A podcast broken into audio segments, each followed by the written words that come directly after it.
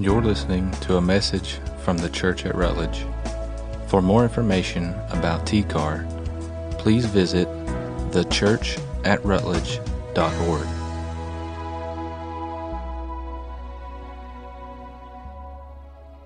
Good morning again.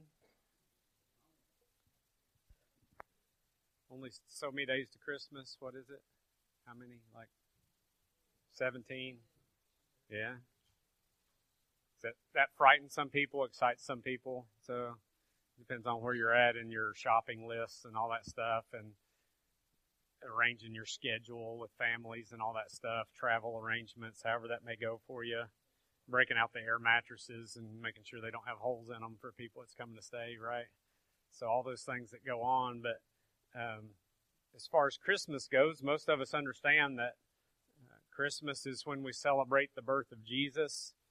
And then 30 years later or so, he lays down the carpenter tools and hanging out with mom and dad and takes off on his earthly ministry and ultimately ends up going through the events of what we call Holy Week and going to the cross. And um, one one of the the basis for what I'm going to talk about today came off of a sermon series I did about Holy Week uh, several years ago. Loved one of my favorite things we ever did.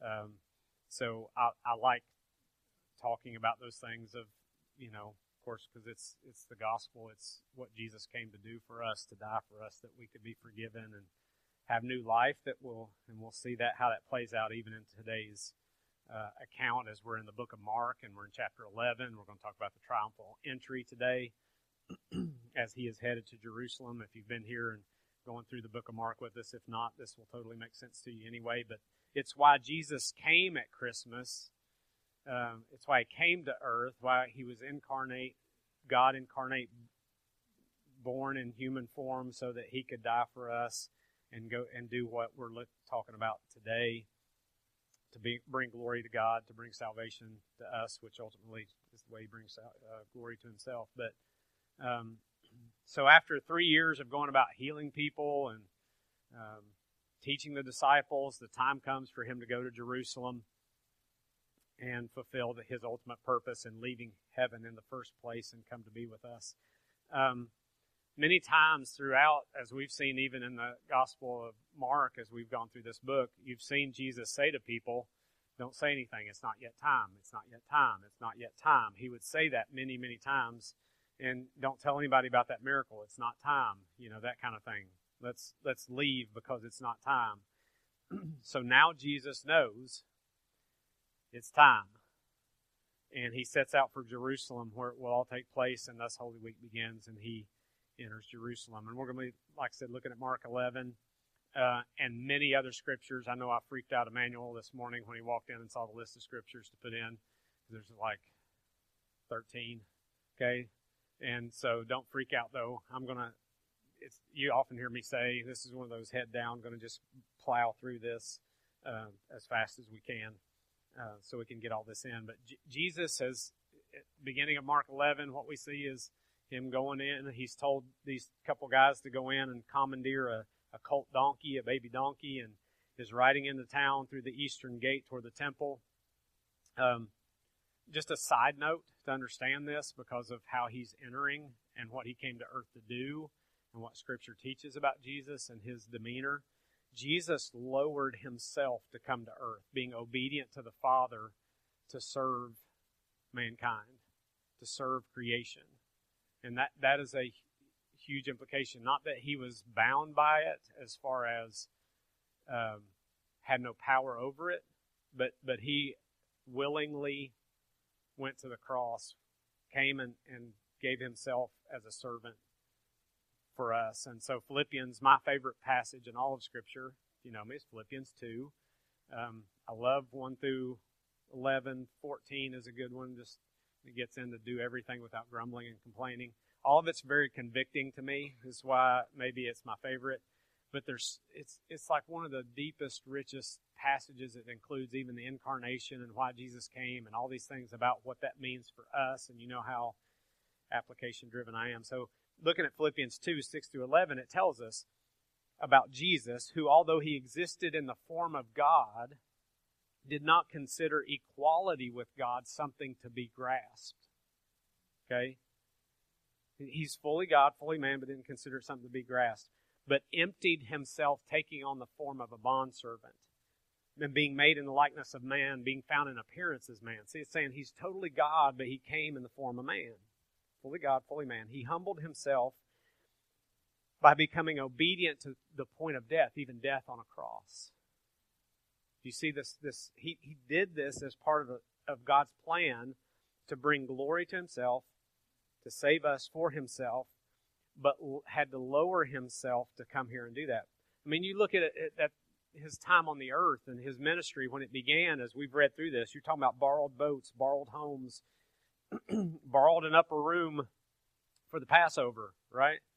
To celebrate Passover, the Last Supper, borrows a donkey, and he'll borrow a tomb to be buried in. Literally, he just needs it for the weekend, right? And and he goes on and decides to use us for his glory. I mean, broken, messed up vessels that we are, and Jesus, God the Father, the, the, the Trinity decides, hey, once you once you die on the cross and and and you ascend back to heaven let's use them to do my work on the earth for, for until you go back. And so, so here he uses us in the midst of that as well as his ambassadors during this time period, as the church, uh, as his bride, and so broken and weak things he can use, which I'm thankful for. And so, if you're thinking, I, you know, I'm broken, I'm weak, I can't man, you're exactly the candidate Jesus is looking for. And so in those days, kings would ride donkeys in times of peace. Okay? But during times of war, they would ride a stallion, a steed, a war horse in times of battle. And Jesus is coming in here as we see him on a on a donkey offering peace. Right?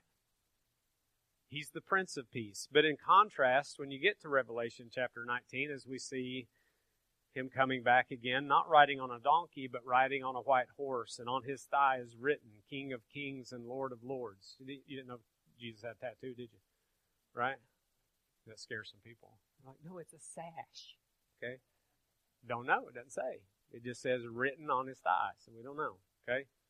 I'm not promoting tattoos. I need to clear that up in case my wife's in here and my parents. Okay, I don't have one. Okay, none hidden anywhere. Not going to, not for me, but just saying.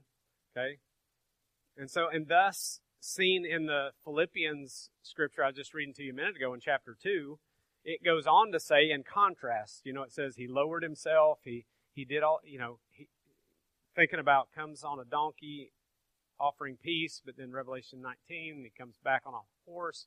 So in Philippians 2, it, it's the same contrast. You see him lowering himself, becoming a man to death on a cross. But then immediately it says in verse 9, for this reason also, like it's, it's, to get, it's together, God highly exalted him and bestowed upon him the name which is above every name, so that the name of Jesus every knee should bow, every tongue confess, that those are in heaven, on earth, and in the earth, under the earth, that Jesus Christ is Lord to the glory of God the Father. So, so the the colt donkey, Jesus, um, on this colt donkey, Jesus on the way in, as he they go get it and they come back. Love how he he. We'll talk about this in a minute. How he God ta- takes care of every detail. It's like even when he sends a man, he's like, "Hey, if somebody questions you about stealing this donkey, um, just say the Lord has need of it." Okay.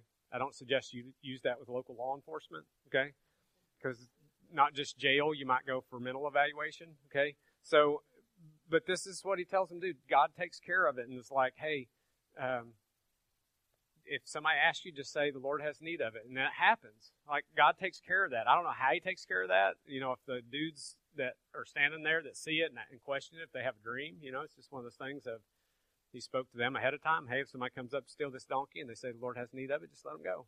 But that's what happens. Okay. And so, on the way back in, Jesus on this donkey pulls over, curses a fig tree, even though it wasn't the season for the tree, to produce figs anyway, okay? But he curses it. not cusses it, he curses it, okay? He rides on into town and goes to the temple, creates a big scene, you know, turning over the tables and running out the, the people in the temple because saying some bold words he says to him. And he, go, he goes back out um, and goes back by the fig tree to see it's withered to the root says something about hurling a mountain into the sea and concludes with some teaching to the disciples about the relationship with God, in particular about asking God for things and receiving things from God. Okay? Now, most of the time, you hear all these different stories the turning over the tables, the fig tree, and all these things as though they're distant, like just isolated stories. But as you look closer, I think they may all be one coherent episode relaying the same message. And I think it goes together, and the messages that we will see is about how God is changing the way He relates to us from old covenant to new covenant, from the old system to the temple being us instead of we go to the temple. And so, continue to move toward us and seeking out those far from Him and taking down all the barriers between us and Him is what I believe this is about. And the real applicable part of the, all this um, is in His teaching to the disciples about how much God wants to relate to them and commune with them and this great relationship of asking and receiving from God. And it's not just about the disciples, but the same invitation is given to us. And it's about asking and receiving like never before, even asking for forgiveness of sin and receiving that forgiveness, a relationship like never before with the creator of the universe. And he comes here on a donkey, offering peace. Asking for anything, especially forgiveness of sin for them before, was always directed toward the temple. Okay? They had, there was basically three types of law. You had moral law, Ten Commandment type stuff, right? ceremonial law, everyday, um, keep clean, stay focused on God kind of stuff, and sacrificial law, how to get forgiveness because you can't do the other stuff right all the time. Okay? Side note kind of thing Jesus came to fulfill the law, not to get rid of the, rid of the law. And there's different ends of the spectrum that people and their understanding of that and what that means and it's it's it's and so it's okay. But when I look at this, and and you understand, when I look at what this means, especially even in this story and how it implicates this, um, you've heard that before, right? He came to fulfill the law, not to get rid of it, right? God is holy and righteous, and His moral law always stands, right? So you have to understand that part and and it was it's it's the same today as it was yesterday. Jesus would go deeper into the heart of the issue than than maybe there was in the Old Testament of you've heard it said do not commit murder, but I say if you've hated someone in your heart, you've committed murder. So it gets more to the inside, which you know, in parallel we go from outside forgiveness in the temple to we are the temple and the Holy Spirit's inside. So you can see the correlation between the two, right? So, so in fulfilling the law, it, all these, all of those things, moral law, ceremonial law, sacrificial law, all those things are fulfilled in Jesus. It's all, it's all now through Jesus, not through this system of, of he, he fulfills it, but it doesn't mean that you don't still need forgiveness of sin. It doesn't mean you still don't need to keep clean or obey his moral law or do this, but it's now through Jesus, not through all these acts of righteousness that you do. It's through the act of righteousness that Jesus did. Okay? And so moral law is not kept by Jesus. Uh, is moral law is not kept is now kept by Jesus in us, right?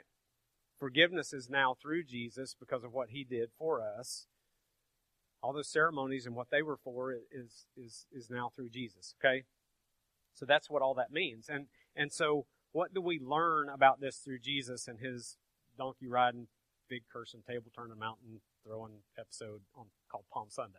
Okay, well to start with, Jesus just riding in on this foal of a donkey, a colt, fulfills a 500 year old prophecy one of over 300 prophecies he fulfilled. Okay? Which again is one of those things you look at and go, impossible. I don't care what the History Channel or anybody makes up on those specials you'll see throughout Christmas about how Jesus was just some guy that, that made some things happen on his own and he was just a man that was very creative and did some cool tricks. Okay? There's no way thousands of years of writings and he fulfills three like scientists have looked at it and gone the probability of he, him being able to do this even if he wanted to it's impossible. You would win the lottery like 15 times over well before jesus could ever have done this right?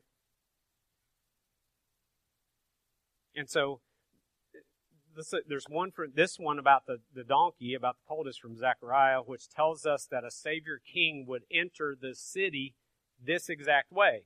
In Zechariah 9 9, it says, Rejoice greatly, O daughter of Zion. Shout in triumph, O daughter of Jerusalem. Behold, your king is coming to you. He is just and endowed with salvation, humble and mounted on a donkey, even a colt, the foal of a donkey. Very specific, right? By Jesus riding into Jerusalem on this colt, everybody knew who Jesus was claiming to be. Okay, they're like, okay, this is what we've been taught all our lives. Jerusalem is waiting on this new leader. It has been announced for hundreds of years. They have waited for this, and Jesus is driving in on the Messiah's colt, parking in the Messiah's parking space, and taking the, the Messiah's office. Okay? There's, there's a there's no confusion about what he's saying as he does this. There's also a prophecy in the Old Testament that says the Messiah will enter through the east gate of Jerusalem. Okay?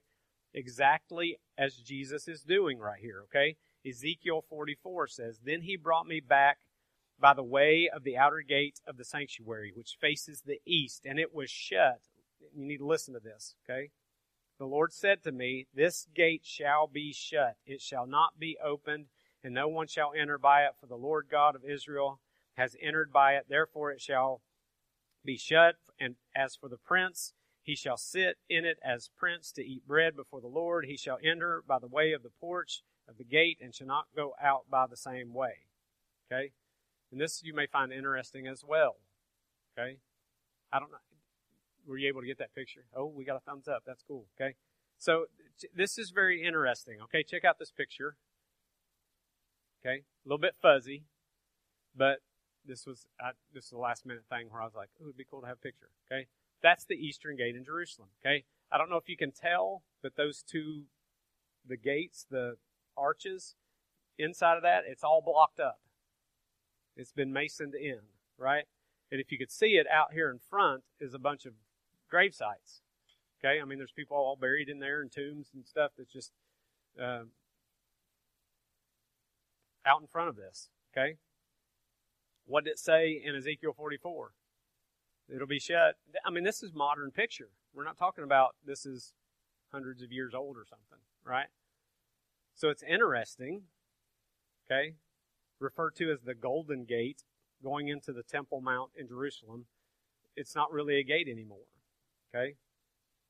It's the very, to this very day, that gate stays shut. Some claim Suleiman the Magnificent of the Ottoman Empire did this. Other claim it has been shut since as early as the 12th century or before. Regardless, it's sealed up. I mean, how, how difficult, how easy do you think it would be to open this gate back up with all those graves in front of it? Like, it's, like you'd have to relocate all that. Like, you think anybody's going to let you just, yeah, let's just bulldoze all that and dig all them people up? You, you know you know what that kind of thing means in their culture, regardless if it's Jewish or Muslim or whatever culture, whoever's buried there, you can imagine what it would take to move it. Okay, it's just not going to happen. I, and I just think it's interesting when you look at the, what Scripture says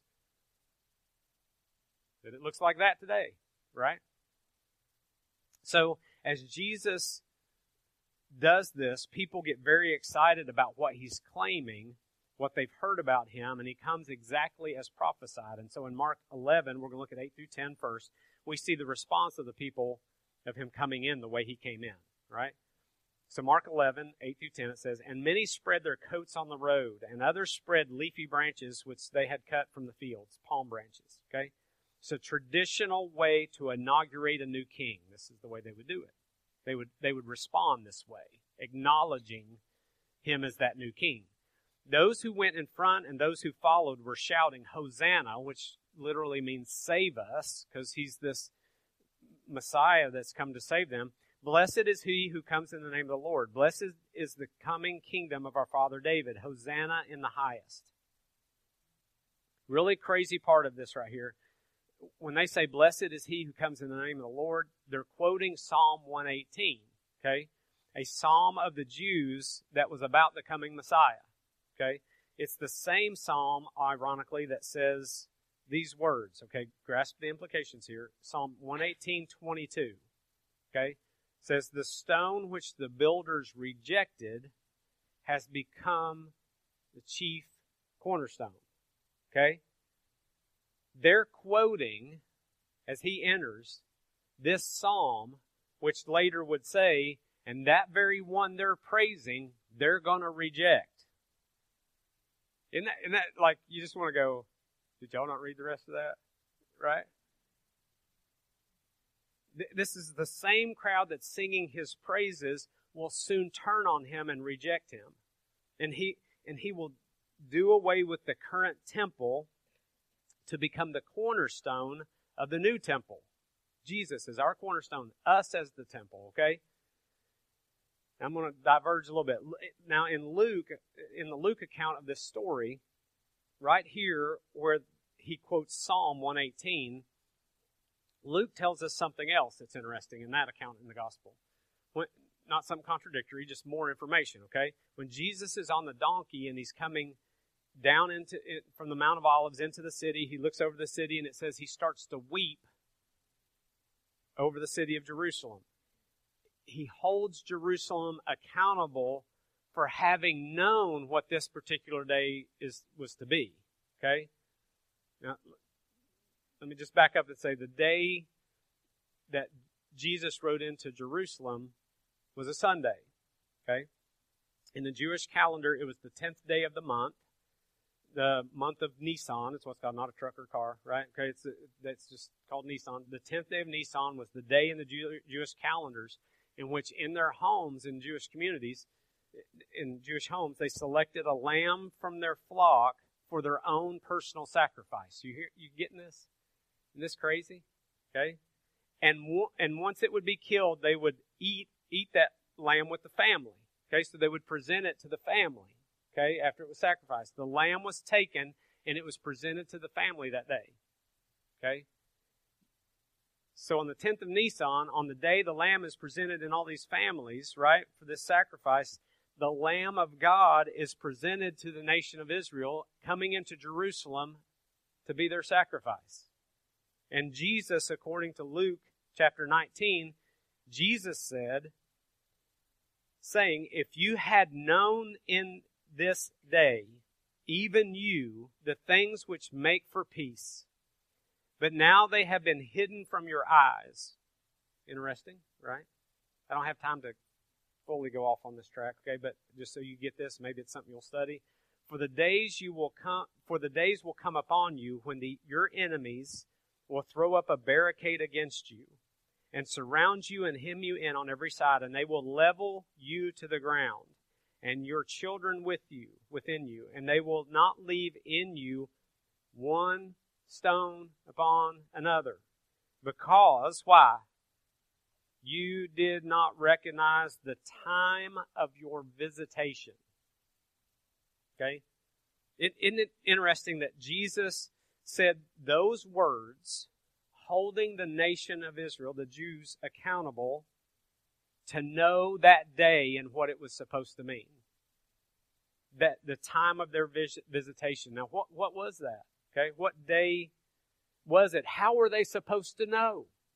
Okay, you go back to Daniel 9, 9 for the answer. Okay, you start getting you. Any preacher that starts going Revelation, you know, Daniel 9, that makes everybody nervous, right? That does most people if you know all that stuff, okay? But listen, this is pretty simple as far as I understand it. Go back to Daniel 9 for the answer related to what Luke says in there.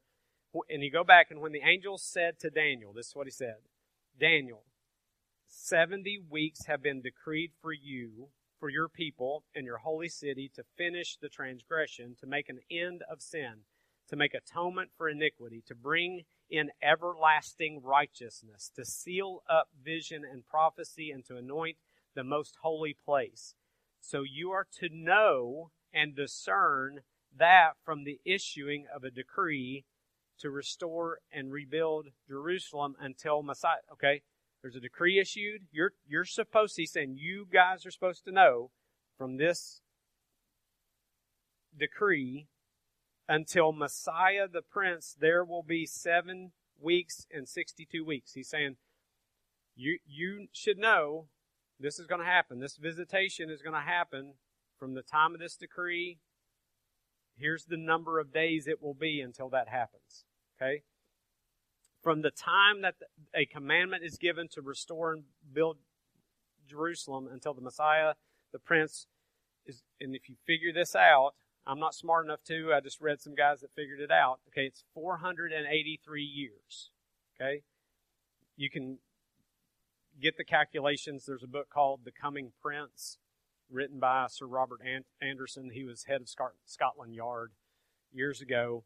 He did all these computations, figured this out. That was one of the books that referenced this. Anderson figured that according to the calendar, and it's not like our 365 and a third calendar, it's the 365 calendar, okay, which is, it's just too complicated to get into all that, but Anderson figured you could get to the exact day, count the exact day from the commandment, the edict to restore and build the city of Jerusalem, which was given on March 14th, 444, 445 BC. Okay, and the and, and if you went that number the the number of days, you would be at April 6, 32 AD, or the 10th of Nisan, a Sunday, when Jesus Christ, the Messiah, for the first time and only time, presented himself to the nation publicly as their Messiah to the public adulation of the crowd, saying, Hosanna, blessed is he who comes in the name of the Lord. Isn't that crazy?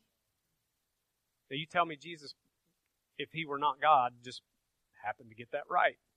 Okay? And, and, and Jesus had to stop, according to Luke, and say, You should have known this day. You should have known the time of your visitation, is what Luke is saying. You should have known. You were told. And because you didn't recognize it, because you were blinded to it, and you didn't study that prophetic scripture and take literally what I said, 70 AD is coming right around the corner, and the, not one stone of the temple is going to be left. It's all going to be torn down because you didn't know the time of your visitation. Isn't that amazing? Okay? All of that to ask, just for me to ask you this question, okay? How exact is God? How exact? Okay? And you're like, yeah, he's exact, okay? And we'll flip this on you, okay? So why is it that we get so worried about so many little things? And we look up to heaven often and go, God, you're just, you're too late. Right? You're blowing this. Your timing's off. Right? How come you're not watching? Are you not paying attention? God, are you asleep? Right? How come you're not listening? How come you're not acting? How come you're not paying attention to these little details in my life? Right? If God can pull off what I just described, it's chump change for what we got going on, right? He can move heaven and earth and and history and weave it together for Jesus to come on the exact day. I mean, really. He can take care of whatever stuff you got going on. He's exact. He's exact. He's not missing it. Okay? So just all that say that. So now there's this fig tree outside the city in Mark 11. Looking at verse 13 and 14, we see Jesus pulls the side and curses the tree. And and though Jesus is our, more than a prophet, if you read Hebrews, it's great to. He, he's our great high priest. He's the greater prophet. He's he's the greater uh, redeemer. He's the greater, all these things. He's greater, okay? So he's, he's, greater than that. But you'd often see Jesus use the same, being the greater prophet, he, you, you see how he uses the same type of teaching that the prophets would in the Old Testament. They would use symbolic actions to relay their messages, okay? So Jeremiah stood outside the city and broke a clay pot as a visual as what uh, God was going to do to the nation of Jerusalem. Or Ezekiel, I love this. Like, this is one of the funniest things I, in Scripture. I'm like, you just think of a little kid doing this. Like, but Ezekiel made a clay brick and he writes Jerusalem on the side of it. And then, and then he um, made little miniature siege towers and battering rams and puts around the brick and, and then lays down with his back to that to, as, as a thing to, to depict, right, what God was going to do to Jerusalem. I mean, could you imagine walking by and seeing, being like, dude, you know, like that's something a kid would do. But he's, it's like he was just being emphatic. This is what God's going to do. He wants you to remember it, right? Jesus chooses to use here a fig tree and seeing it withered, withered and knowing what he does. And and then the temple turning over the ta- tables. And is it, is it Jesus? What I see here is he's he's trying to say something about what's about to happen to the temple system. Look look at when he goes in the temple, verses 15 through 18 in Mark 11. Then they came to Jerusalem, and he entered the temple and began to drive out those who were buying and selling in the temple, and overturned the tables of the money changers and the seats of those who were selling doves. And he would not permit anyone to carry merchandise through the temple. And he began to teach and say to them, is it not written, My house shall be called a house of prayer for all the nations, but you have made it a robber's den? He's quoting Jeremiah 7. Okay? We'll get to that in a minute, too. You, you got to put all this together, okay? Jeremiah 7. The chief priests and the scribes heard this and began seeking how to destroy him, for they were afraid of him. For the whole crowd was astonished at his teaching everybody here that eh, you know everybody in that temple when he does this knows he's quoting jeremiah 7 they know this okay? And the book of jeremiah is all about god's coming destruction of the temple in jerusalem okay? Now is it's i heard it put this way okay? It's one thing to pee in the pool. We've all kind of done that at one time or another right? It's it's a totally different thing to do it from the diving board okay Totally different reaction you're going to get. Okay? So, reading from Jeremiah, standing in the temple after turning over the tables, got him the diving board reaction. Okay? So let's find out why. Okay, so let's look at Jeremiah 7 real quick. Jeremiah 7, 9 through 11 says, Will you steal, murder, and commit adultery, and swear falsely, and offer sacrifices to Baal and walk after other gods that you have not known. Then come and stand before me in this house which is called by my name and say, We are delivered, that you may do all these abominations. Has this house, which has been called by my name, become a den of robbers in your sight? Behold, I, even I, have seen it, declares the Lord. And this is beautiful because when you follow the lead of Scripture and you get a whole picture instead of those one little verses, you, you get a totally different view. Okay? And I've read this about the temple since, you know, as an infant Christian and never knew this. Most people use this verse to say he's mad at them for selling stuff in the church, so we don't need to be selling them CDs. Don't let that band sell our CDs out there, right? That's just wrong. God's house ain't going to be a den of robbers, right? But, but when you read this in Jeremiah, you get a different picture and you understand it when you take the whole thing together, right? It's, it's Jeremiah here saying to God's people, you're failing to produce fruit God intended to, you to produce. And yet, because you have this temple, because we have this place we can go to and do our little system, and it's your temple, you think you're okay and you feel safe. Right? Little parallels to today, right? I'm a member of that church. Where do you go to church? I go to this church. Oh, who's the pastor now? Oh, I can't remember. I'm not sure. I think they got a new one. Really? Sounds like you go there, right? I mean, I mean, it's it's like there. You think you're okay because you're a member. You think you're okay because you got baptized. You think you're okay because you walked the aisle. You prayed the prayer. You think you're okay because because because, right? All that the little tune went through your head just then, didn't it? Right? But but it's it's it's not that way. You'll know them by their fruits. It's saying there's a change in your life that happens, and that's how you know. Right? Says you're treating the temple like it's saving you from destruction, but the temple is to help produce fruit, not protect you from having to produce fruit. As though you can come in here and pray and your prayer and get your fire insurance and stay a thief and stay a murderer, stay whatever you are, and now and still be okay with God. And Jesus is reminding them of this and saying what Jeremiah said about destroying the temple, and the implications are huge. And it's not that you. Here's the thing: the, the evidence of a changed life. It's it, it's okay. Say it's okay. We all start somewhere, as far as you know, when the Bible talks about adulterer, liar, drunkard, thief, whatever it is, right? And then, then it goes on to say that they shall not inherit the kingdom of God, but so were some of you, but you've been changed by the power of the Holy Spirit, right? That's the deal. It's not that you didn't ever mess up or do anything, which one of the most powerful testimonies, we think the most powerful testimonies are those ones where it was like, man, I was a drug dealer and I did this and I killed people and God saved me and here I am now. You know, I think, you know what I think's more powerful? That God saved you from your, from your own goodness.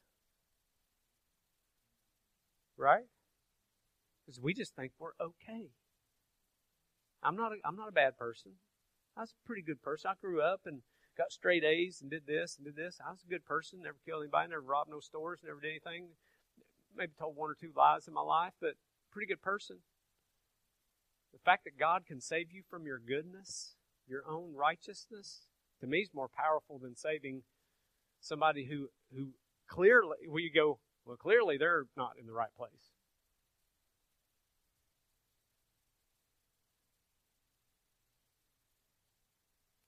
Is it possible that Jesus cursing the fig tree, quoting Jeremiah in the temple, turning over the tables, is him declaring this system, the end of the temple as they knew it,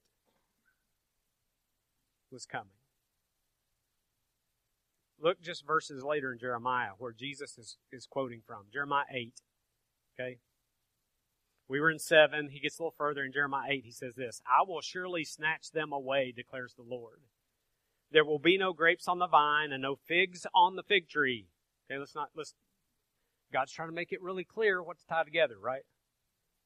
And the leaf will wither. And what I have given them will pass away.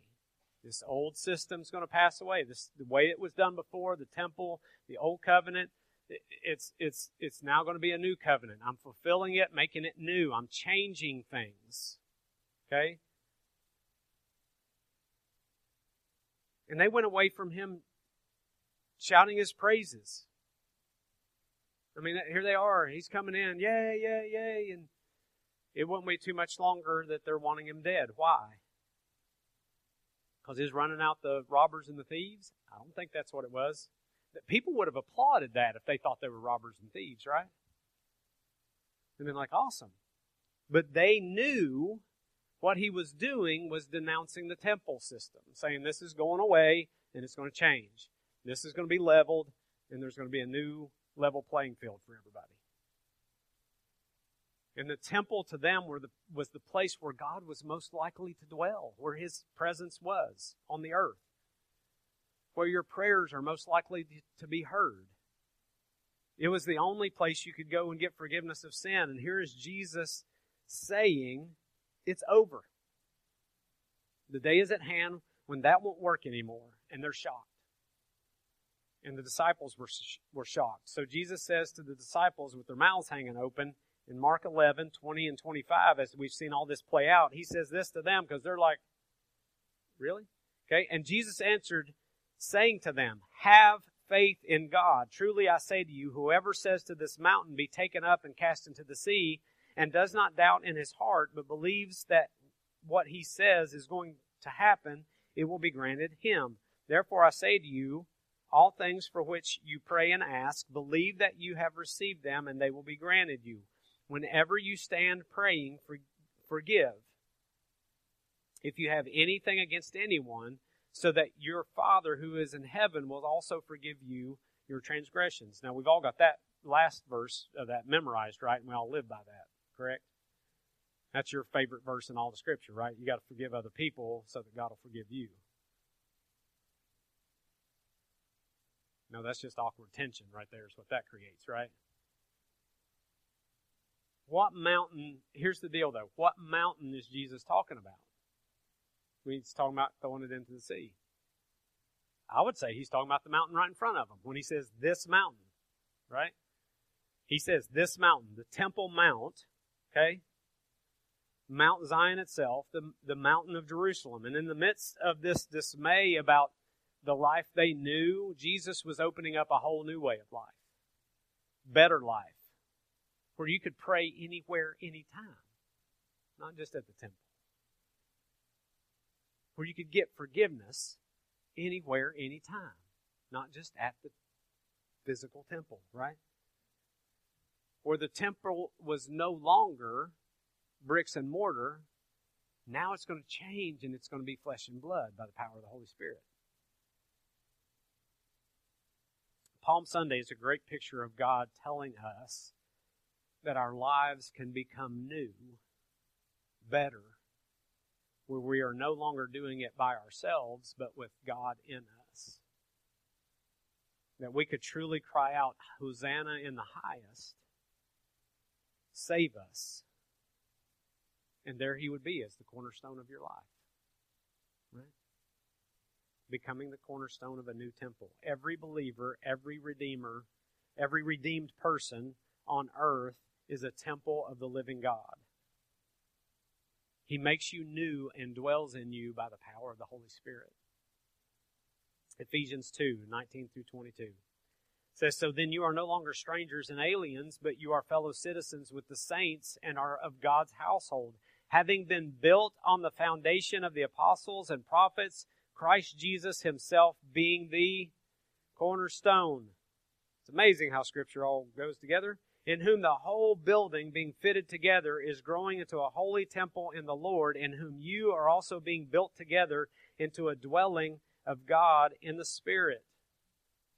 Palm Sunday is Jesus proclaiming the time has come for things to change that what he has been doing all along is to continue to break down the barriers between him and mankind, between him and every person who will ever live in himself, if they'll just embrace it. Because God loves you more than anything else and wants to know wants you to know him in a way religion and ceremonial acts won't get you.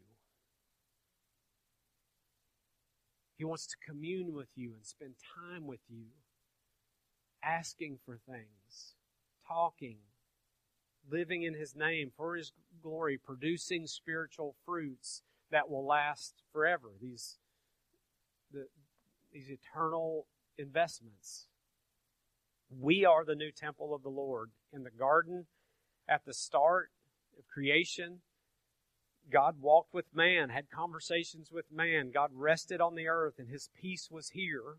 And then sin separated us from him. And the Bible is a story of God reuniting himself with man, tearing down all that stands between man and, and, and God so we can have direct contact with him again, reuniting heaven and earth. And to accomplish this, he initially separates a chosen people the nation of Israel. He separates out and and more and makes the temple and he separates out more down to a space called the Holy of Holies in the temple. He's got his people and the temple system and the priests and then Holy of Holies in this special place where once again the glory of God came to dwell there in that small place. They thought that's the place, man. You got to tie a rope to your leg if you go in there because you might die because His presence is so strong in there. Re- reintroducing heaven to earth, He rested there in His temple. But then Jesus comes and tears the curtain, and in, in, in the temple, in the Holy of Holies, and opens up the temple and that Holy of Holies to every person, even us today. Lots of temples walking around on the planet today, right? Fruit producing temples from all nations, Christians. Listen though, the warning comes in that fruit producing understanding.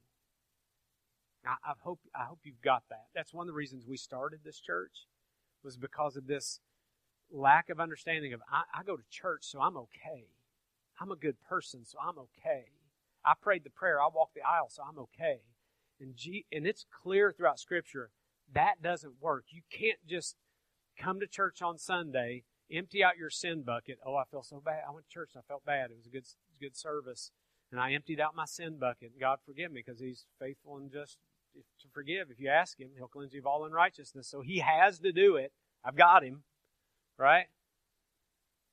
Doesn't work that way, but we think it does. I can come up, empty my sin bucket out on Sunday, and then I just go back to living how I live the rest of the week, and it'll be okay because at any moment I can just say, God, forgive me, and He has to, and I'm okay. I'm going to heaven. And that's baloney. It don't work that way. Okay? It's worse than baloney. It's like that liver loaf stuff. Okay?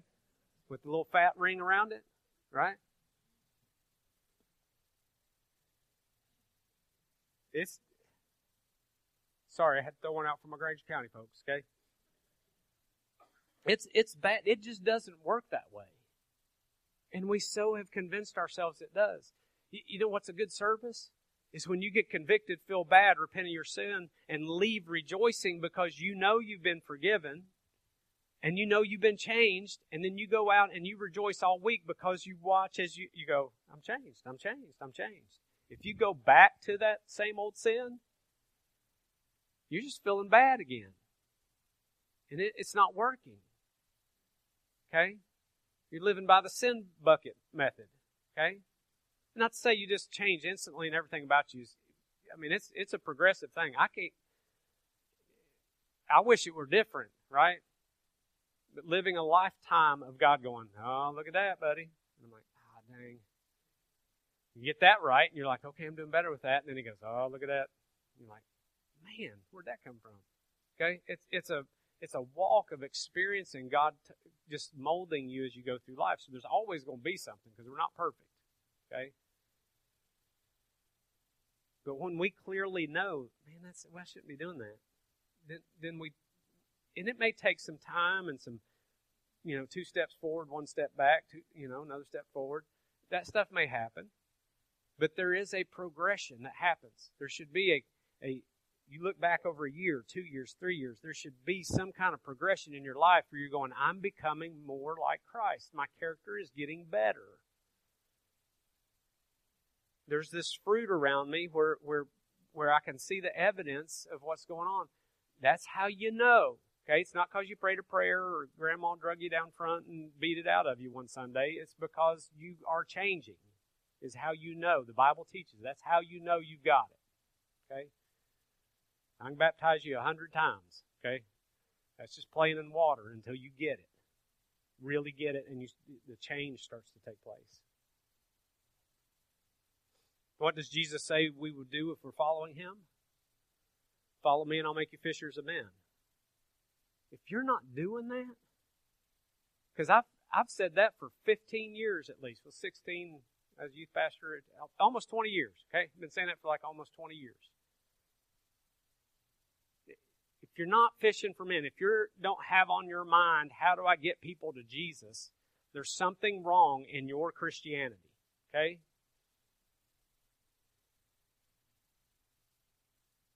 Go and make disciples of all nations. If we're not going and making disciples, something's wrong. Okay? If that's not on my mind. Okay? So the bottom line for today is what will you do with what God has offered you?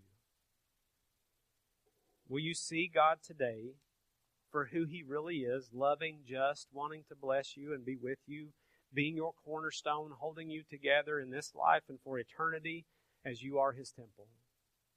Or will it be the, the same as the people on Palm Sunday who greeted Jesus on Sunday, shouted Hosanna, and then turned around on Friday and called for his death?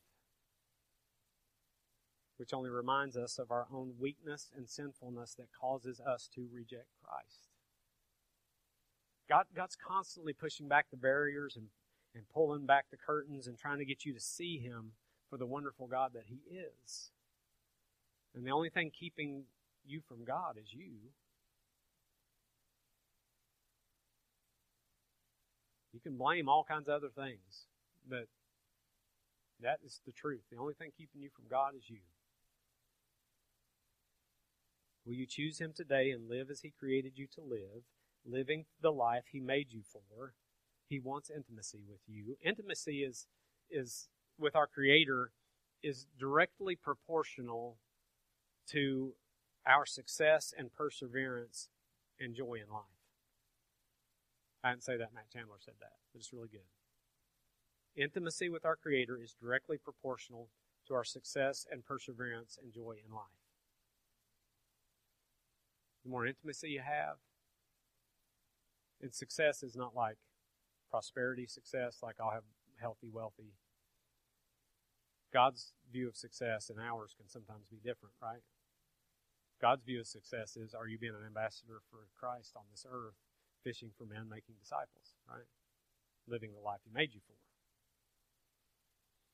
We live our lives trying to put up barriers between us and God and make excuses for why we won't, can't really surrender ourselves to God. We'll even use religion, but God continues to try to tear down those barriers, even religion, so that we can know Him. Given how much God has done with you, done for you, how could you not run to him? Like people run away from God, and I'm like, why? He's not the problem, he's the solution. So what are you waiting for? I love this reference. In what life are you going to live all out for God? So let's pray. I'm going to give you an invitation to start that life with Christ of having the Holy Spirit in you, you becoming the temple of the living God, that He would come inside of you and change you.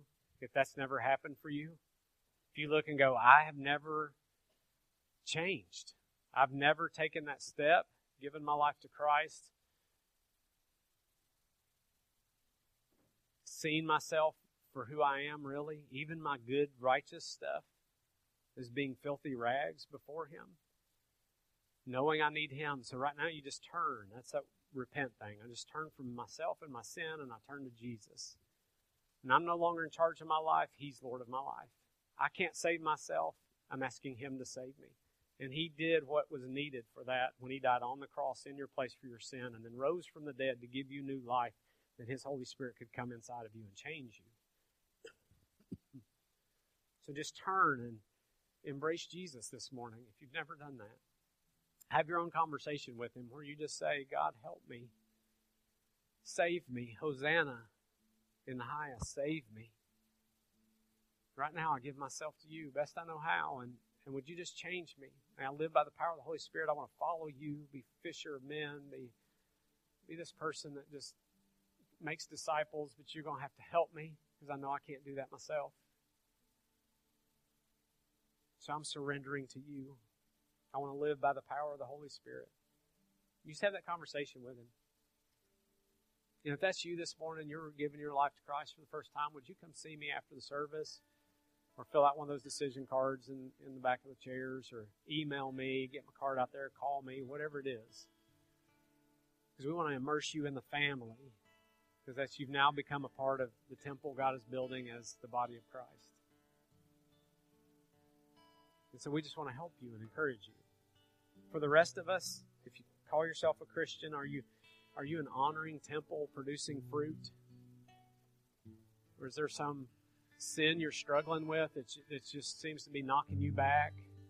Just lean into the power of the Holy Spirit this morning and just ask Him to help you through that. He wants that for you. Sometimes it just takes us just knowing the truth. Truth will set you free. You just know that truth. No, that's wrong. I'm just not going to do that. And by His power, He'll He'll help you. Maybe there's more you need to do in being a part of the body of Christ, of making disciples, that kind of thing. And there again, you can contact me and we can talk about ways to do that. I want to help you. So, Father, thank you for your son Jesus.